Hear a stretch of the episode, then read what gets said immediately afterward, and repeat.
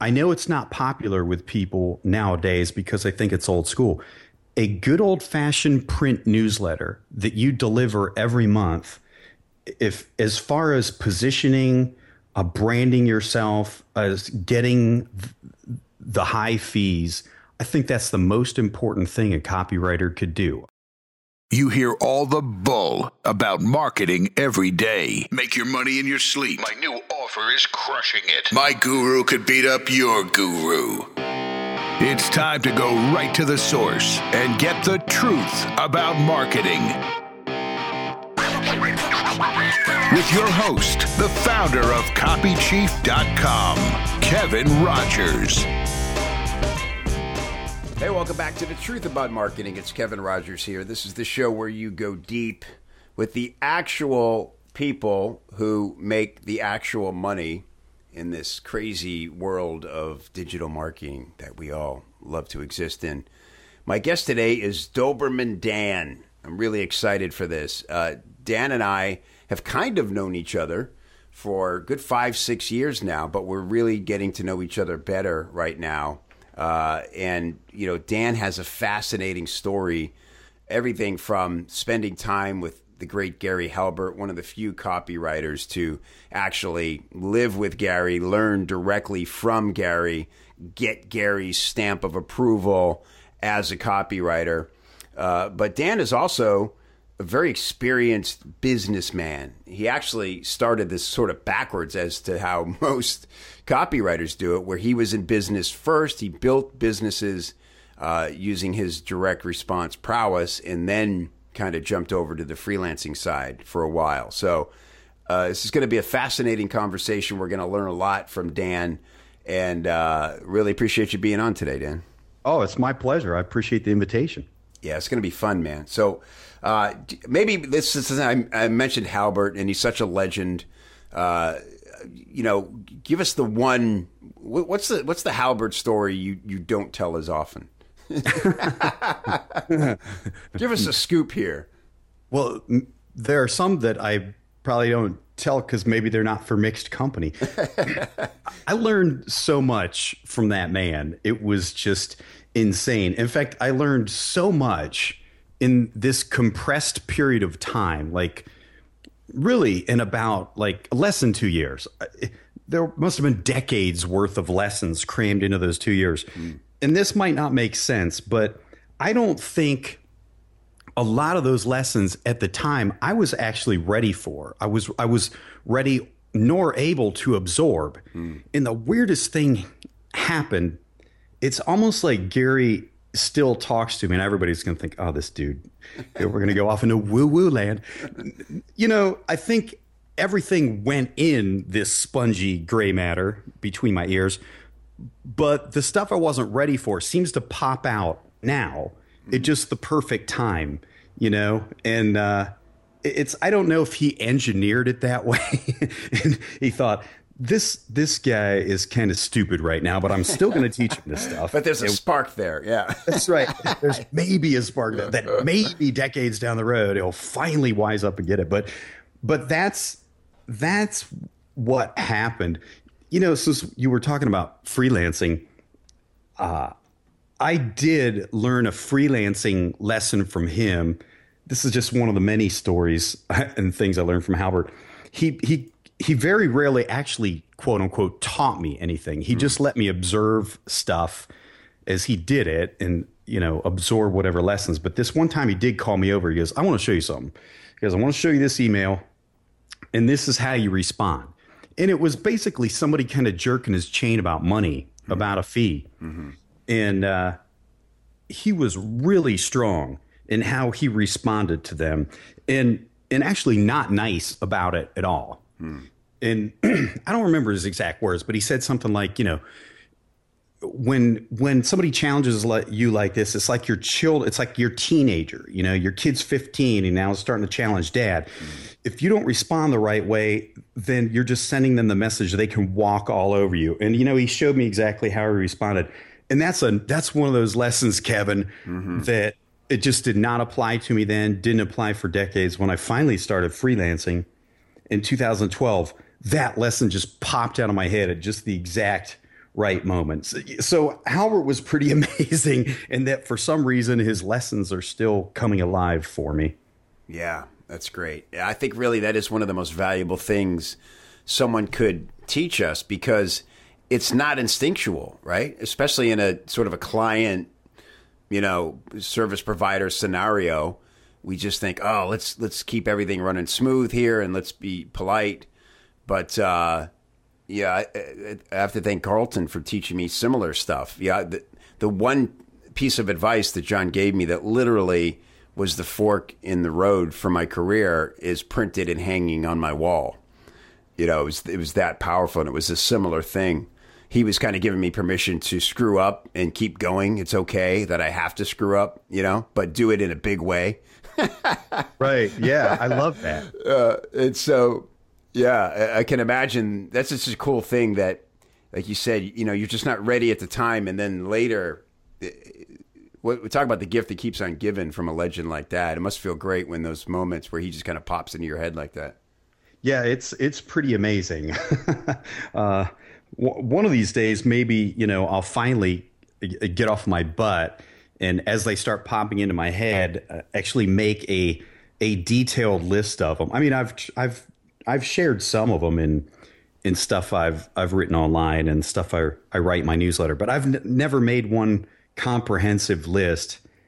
That actually that might be a That'd be that's super like cool. A, yeah, that's that's a, that's a big project. So much stuff I learned from Gary, and of course, you know, you know Bond and Kevin Halbert. Yeah, um, they are they are the ones nowadays since Gary passed. They are the ones uh, keeping his lessons alive and his legends alive, his legend alive, and sharing, you know, all kinds of lessons that they've learned from him too. So they're, you know, they're they're kind of the ones taking the reign on that. Um, yeah.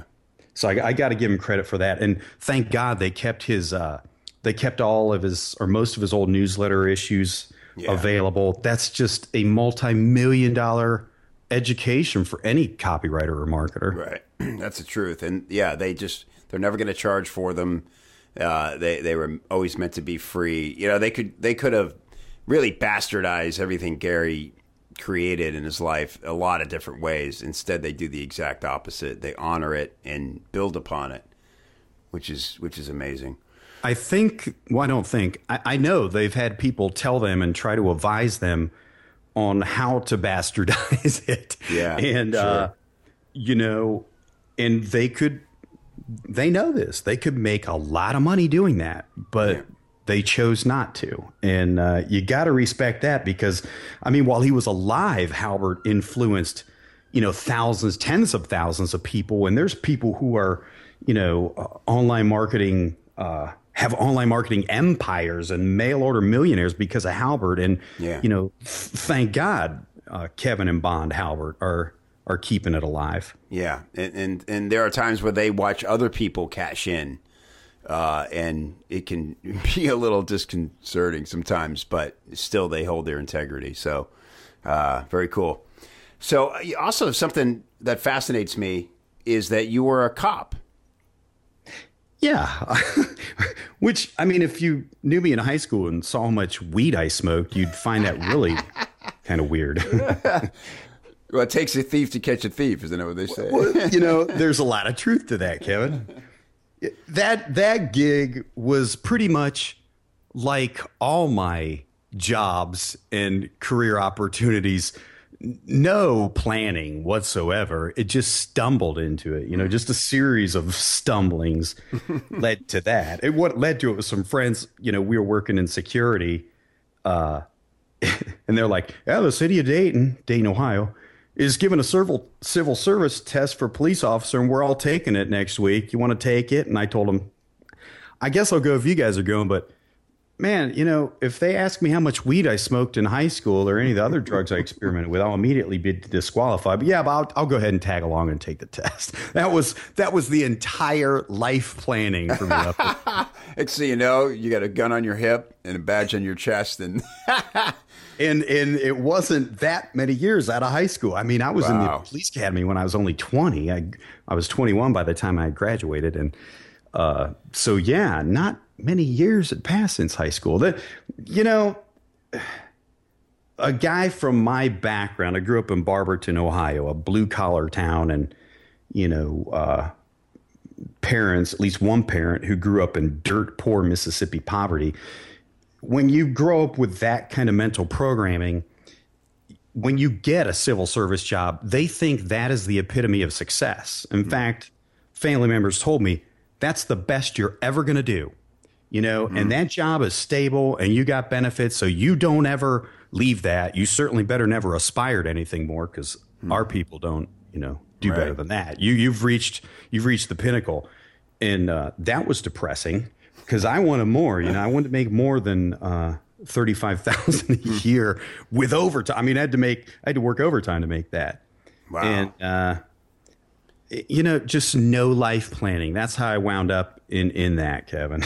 yeah, that's really and you know, not to take a, a weird turn on a marketing conversation here, but I have to ask, you know, because you, the way you described it, with all the stuff happening, you know, today, uh, politics aside, there obviously are incidents where it feels like guys who just shouldn't be cops are making either bad decisions or just having to make decisions they're unprepared to make in circumstances, right? Does your experience, how do you see situations like that? Do you think that, you know, the political agendas have, have made it all out more than it really is? Or do you kind of go, no, I can see why these things happen because these are just kind of like guys out of high school who suddenly, you know, have guns on their hips? Yeah, that's a good observation. There's a lot to that. One of the things, you know, I learned a lot from being a cop that is that has really helped me out as an entrepreneur, a direct marketer, and a and a copywriter. Mm-hmm and one of those things was persuasion skills. Hmm. And so, you know, there were this is oversimplification, but let's say there were two two different kinds of guys that I'd work with or would be partnered up with, or if we were working single man crews, that we'd be sent, you know, to a call together. And and the one, you know, goes in there thinking that the way to handle this situation is to be the badass and use force if necessary. And the other realizes that that really sucks because they, you get in all kinds of trouble and have to do use of force reports. The sergeants come out, they get pissed off because they have to do reports. And then the other guy realizes that the most important weapon you got in the fight is your mind. And, uh, and those lessons not only saved my life, but you know, I saved other people's lives uh, because of it, and then went on to make me millions of dollars. And, and I think perhaps if they'd screen a little bit better and hire people with some people skills, man, mm-hmm. you know, mm-hmm. who understand empathy and and yeah. perhaps can yeah. understand diffusing situations using persuasion skills and understanding how to use those persuasion skills. This is this is a this is a copywriting lesson, actually, Kevin. Even though we didn't plan this, great. You know, because when people are freaking out, when you show up and a guy's got a gun to his wife's head, you can use all the logic and th- uh, you want on that dude, and it's one in one ear and out the other. In fact, it may just make the situation worse. You can use all kinds of threats, and it's going to make the situation worse.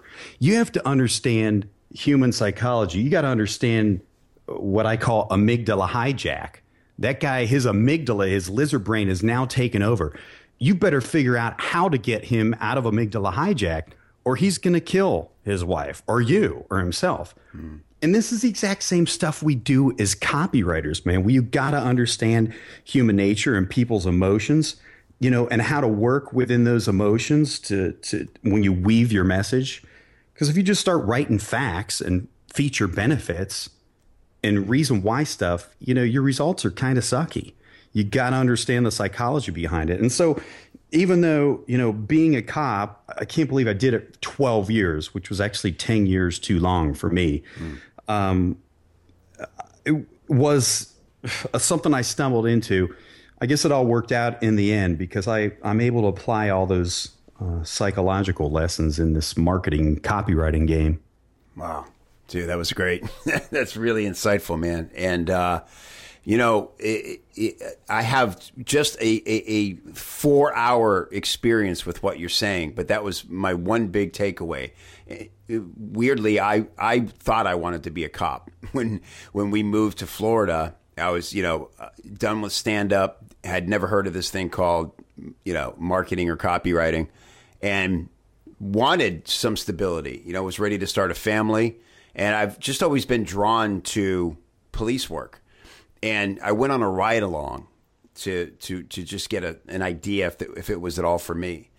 And uh, my big takeaway with it was exactly what you said is like none of these cops were showing any empathy and it was very much about paperwork, how they decided to proceed on any given call, right? Yeah, like, oh man, you know, if we split this dude's head open, we're going to be stuck with paperwork for the next six hours. So let's not do that. Right. Or, or you know, this guy's got one crack rock, and I do I really want to have to process this, you know? but it, it, so we ended up in the in the in the hospital with it. We, we brought this guy in, and uh, he was too you know, uh, tweaked out to actually get into the jail. So we had to bring him to the hospital. And there's this crazy stalemate happening where uh, the the nurse needs to know everything this guy has ingested, and he obviously doesn't want to admit any of that. And so we're just sitting there, and and the cop is kind of like, yeah, I, I mean, eventually he'll either just kind of sober up and we can bring him back, or you know, and I'm like, can I go talk to him? I said, I said to the guy, I oh, said, did you really? Well, here, yeah, I said to the guy, I said, now let me let me ask something.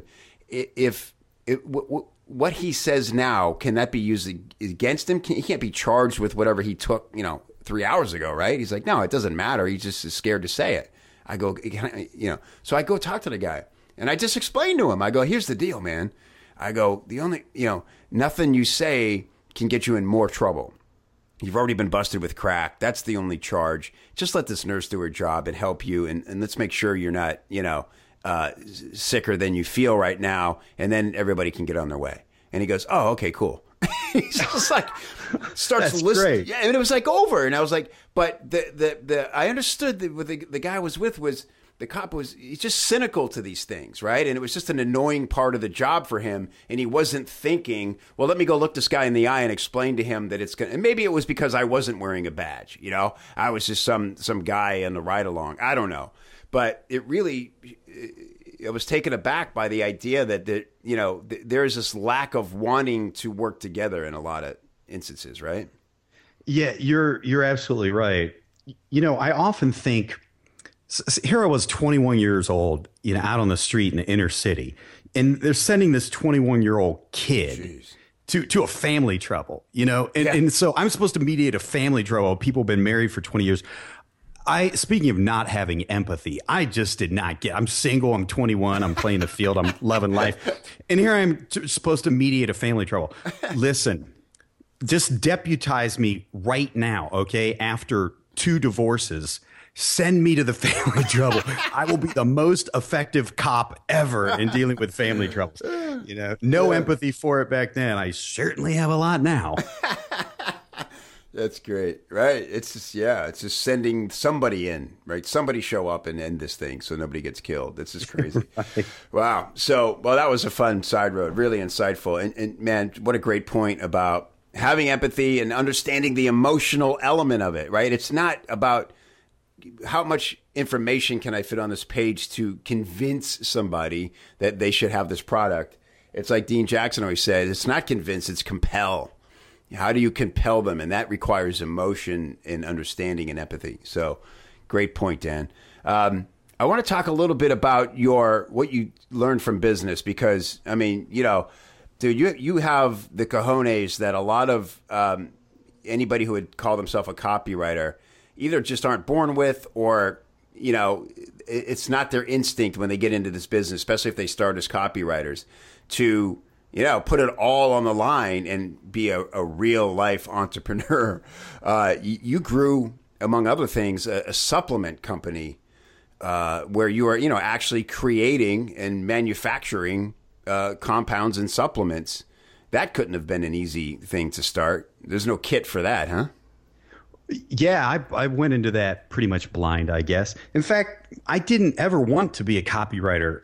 What I wanted, I wanted a mail order business. So this was pre-internet days, mm. so like 1994, I guess. I just wanted a mail order business. The reason that appealed to me is because people send you money in the mail or they call in to you know a call center and then you charge a credit card. There's no face to face, belly to belly sales and I, you know, I knew stories and knew guys who were who had mail order businesses, and they were working a few hours a day once things were up and running, and making really good money, and then spending the rest of the free time doing whatever they wanted to do. Mm-hmm. So for me, that was to play the guitar. So I'm thinking, man, you know, if I could like get this thing where I just work maybe three hours a day in the mail order business and you know the rest of the time screw around playing guitar and bands and stuff like that. And and you know the mail order business would free me from the police department. That was the dream. In order to do that i needed copy. In order to have good copy i needed money to hire a good copywriter. Well i had no money. So i just had to do it myself and started a mail order business in the bodybuilding niche which was a, a passion of mine at the time and which was it was all good. That little I sold a self-published bodybuilding course. And after a year, that little mail order business is what freed me from the police department. But what I discovered is th- that market will buy information products, but what they really want is and what they're spending most of their money on is supplements. And I just, again, like the police department, I stumbled into the supplement business initially just by selling, you know, wholesale, buying stuff wholesale and selling that to my customer list that I generated from the sale of my bodybuilding info products. And then that led to then I figured out, oh, there's actually manufacturers that'll make this stuff for you and I can have my own supplement line and I was so I was so stupid and ignorant about the entire process, you know. I just went into it completely blind. I think if I would have known too much information, I probably would have gotten scared and never done it. Yeah. Did it end up being a you know a lucrative thing? Yeah. So I've started three. The first one was was uh, just a small little business that I just sold the supplements as a back end to the customers who were buying my my info products. And then another one was was not bodybuilding supplements, it was health related supplements. And then after I got done working with Gary Halbert in 2004, out of sheer financial desperation, uh, not having an income and being broke, I started another bodybuilding supplement company on my kitchen table with I think all of 2000 bucks hmm. and a yellow legal pad and a blue pen. Yeah. And uh, in that one, I had till 2012. I sold that in 2012. So like 97, that's when I went full time with my mail order business. 97 through 2012, with the exception if somebody asked me for a favor to write them some copy, hmm. like maybe once every five years. All the copy I wrote was for my own businesses. I also started, you know, a bunch of different info businesses in in various uh, different niches and then 2012 i sold that bodybuilding supplement company and that's when i started freelancing full time so yeah i went completely backwards than most copywriters. Yeah. Interesting. And now you have this great uh, newsletter and you've been running that for a while yeah? Yeah I, so let me see. I started the doberman dan letter i started that in 2011 when i still had my bodybuilding supplement company. And it was I wanted to like get some of these lessons down on paper that I'd been learning through my own entrepreneurial stuff and mm-hmm. you know the things I learned from Gary and had implemented. And and so I needed the discipline of a deadline. And I started that newsletter really with no intention of making a business out of it. And now here it is uh, going on 6 years now. Or yeah well yeah, five years. Five five years. My yeah. bad. Five years. Five years and three months now into that. Wow. And so you find that is it seems like a great way to to grow and learn yourself, right? They say there's no better way to learn something than to than to have to teach it. Yeah, for sure. There is there are so many good things that have come out of my newsletter, none of which I ever planned for nor expected. You're, you know what, Kevin? Your listeners are going to be so overwhelmed with with me. I mean, they're going to think this dude has just stumbled through 21 years of all this stuff, and I mean that's pretty much it. Uh, the newsletter. So I, I every year I reread all of Gary Halbert's newsletters, and in December of 2010. I reread all of his newsletters and, and just made this snap decision oh, I'm inspired. I'm going to start a newsletter. And two weeks later, I'd started a newsletter. What I, I didn't know I was going to sell the bodybuilding supplement business. I didn't know any of this stuff. Long story short, what happened, what everything good in my business life today as a freelance copywriter directly has come out of my newsletter. Like all my best clients, if not all my clients, now I think about it, have come from the newsletter. They they were subscribers. Mm. They hired me um, joint venture partners, friends. Uh, I got to tell you, although I know it's not popular with people nowadays because I think it's old school, a good old fashioned print newsletter that you deliver every month, if as far as positioning, uh, branding yourself, as getting the high fees I think that's the most important thing a copywriter could do. Again, my opinion is biased because that's how it has worked out for me. Mm-hmm. Um, and I don't know why that is. I guess there's several reasons. Maybe it's the discipline people seeing like, hey man, it's hard to write a newsletter every month. Yeah. And put it out. And maybe if when people see that and they think, ah, you know, this dude's been doing this for years, so maybe I can you know, maybe that's the kind of dude I won't write in my copy. Right. I don't know. Maybe that's yeah, part of it. I think. Well, I think a, a, big part of it is authority too, right? I mean, if you're somebody, it's kind of like you said about being the 21 year old kid showing up to a domestic situation, and it being sort of ridiculous for you to be the one moderating, you know, uh, these discussions. I think people see that. Yeah, there's a lot of people full of hot air out there, and if somebody's putting out a newsletter every month full of insights, then obviously that person's been in the trenches, knows a lot, knows a lot of things not to do, and is going to make as good a consultant as they are a copywriter, right? So um, I bet that's a big part of it. Is just it's proof that you know what the hell you're doing. I agree, and you know, again, I'm biased because I like print. Yeah. For a lot of reasons. Of course, I'm old school, man. I mean, I, I came into this business before the internet was a viable media. And all we had was print, space ads and magazines and newspapers and direct mail. And that's how I started. So, you know, take keep that in mind. The principle remains the same. Whether you your platform is established online on a blog, on a membership site, you send out regular emails, the, the principle is still the same. Right, right.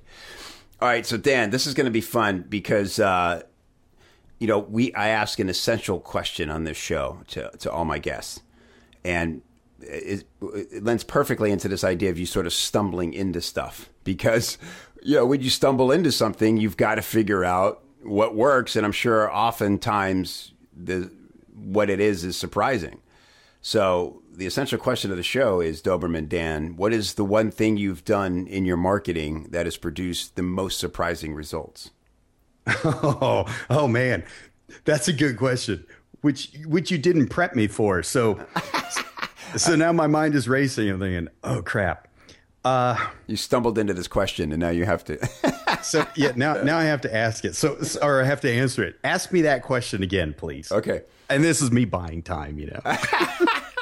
Go through the yeah the Rolodex of hits, and it could be something bad, by the way, something you were positive would work and then just didn't, right? So it could go. Oh either, my lord! Could go either way. You want me to go that way because hey, only one person. Is a show? Well, I will tell you what. I've done about seventy of these interviews now, and only one person has had the the, the nuts to uh, to to tell the negative story. So I got two really biggies, and yeah. it just depends on which how bad I want to humiliate myself. Um, which I'm pretty good at doing that, by the way, humiliating myself.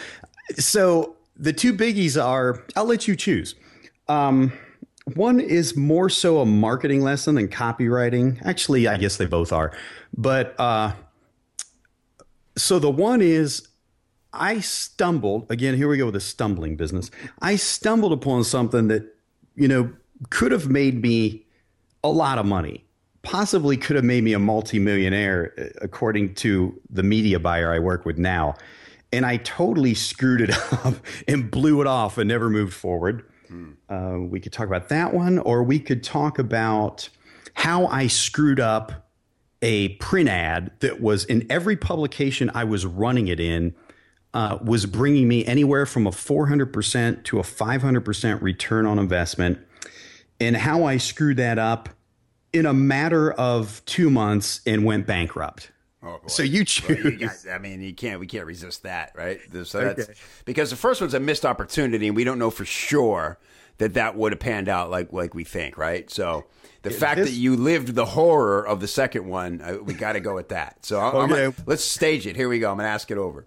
In this one, for sure, this isn't just a oh things went really bad. This is like when I say bankrupt, I mean legally bankrupt. You know, humiliated in front of the court, and the judge, and the judge or whatever you called him, you know, this procedure looks at me, and I don't remember his exact words, but what he basically said is, "Dude, how did you mess this up so bad in such a short time?"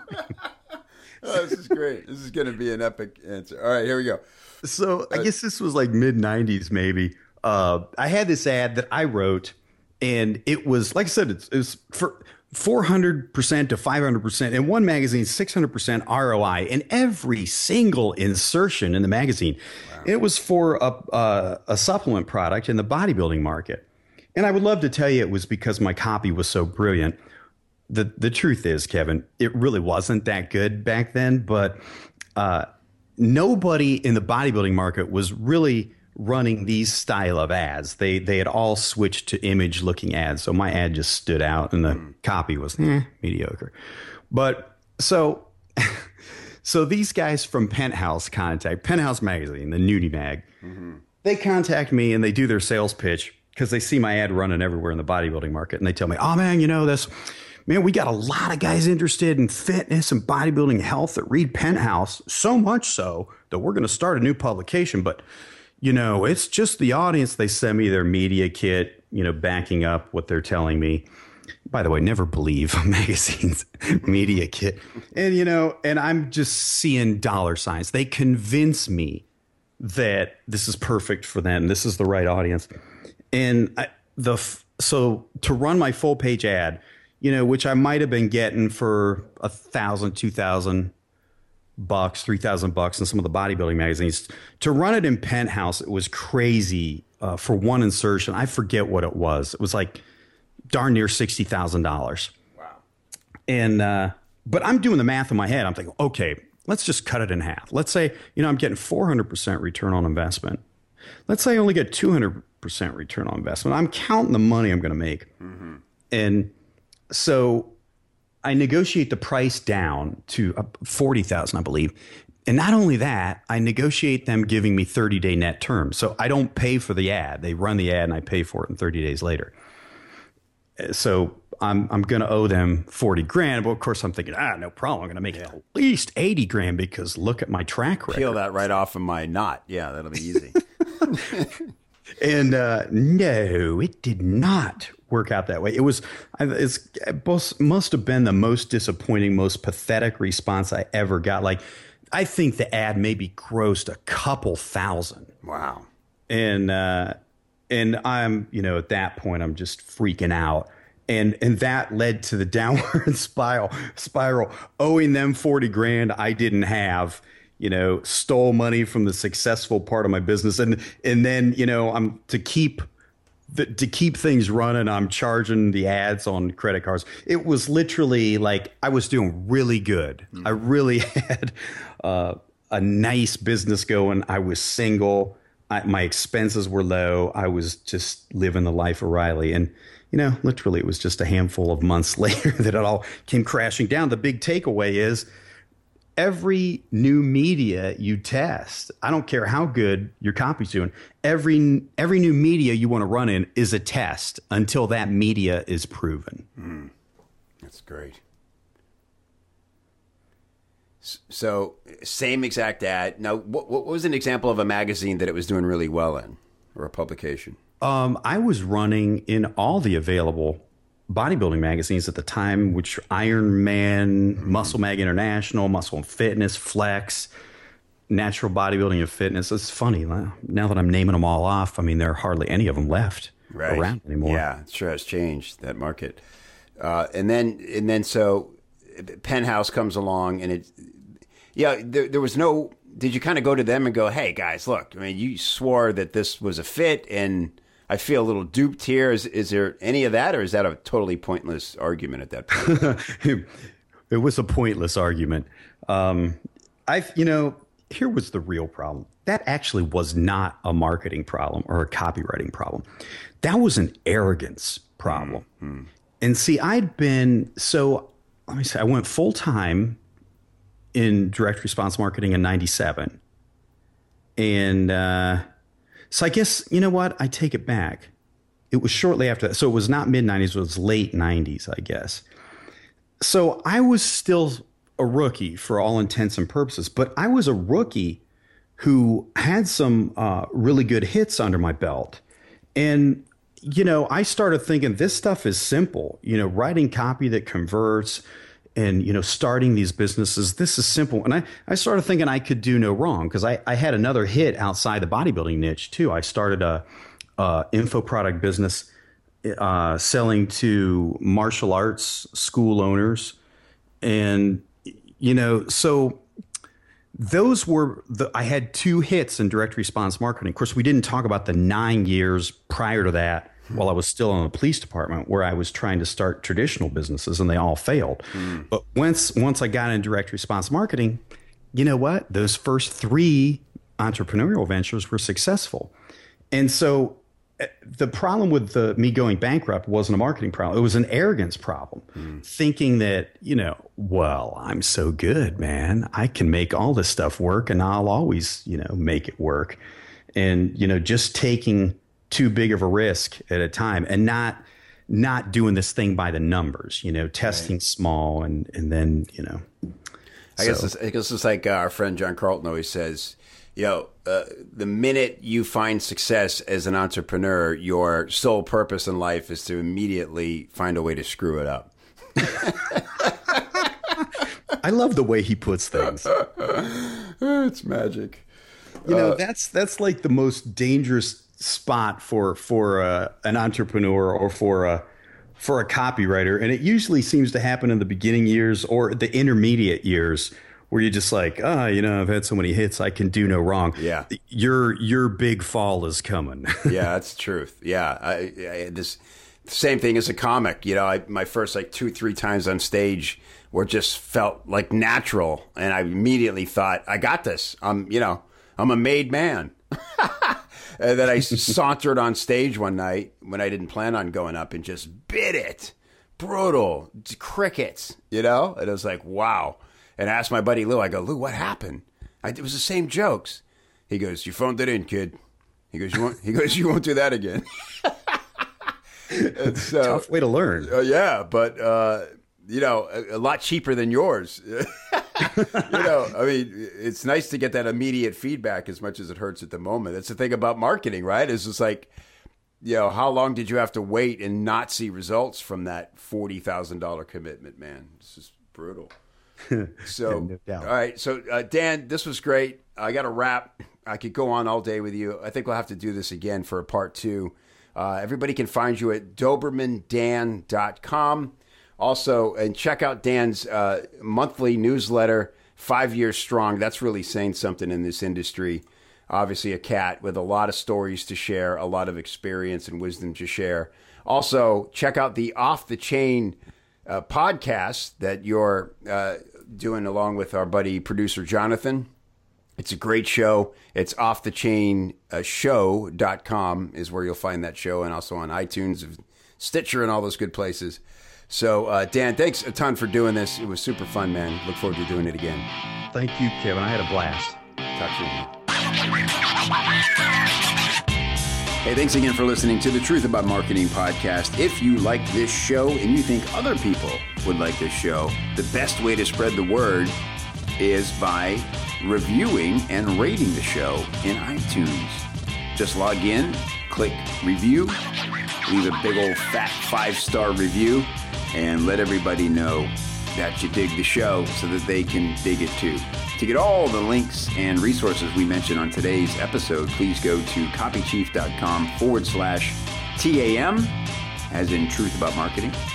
And if you'd like to uh, learn more about how you can improve your sales copy with uh, templates, formulas, coaching, feedback, or hiring a pro, do all that on the inside of the members area of copychief.com. And I will look for you there. Thanks for listening. We'll see you next time.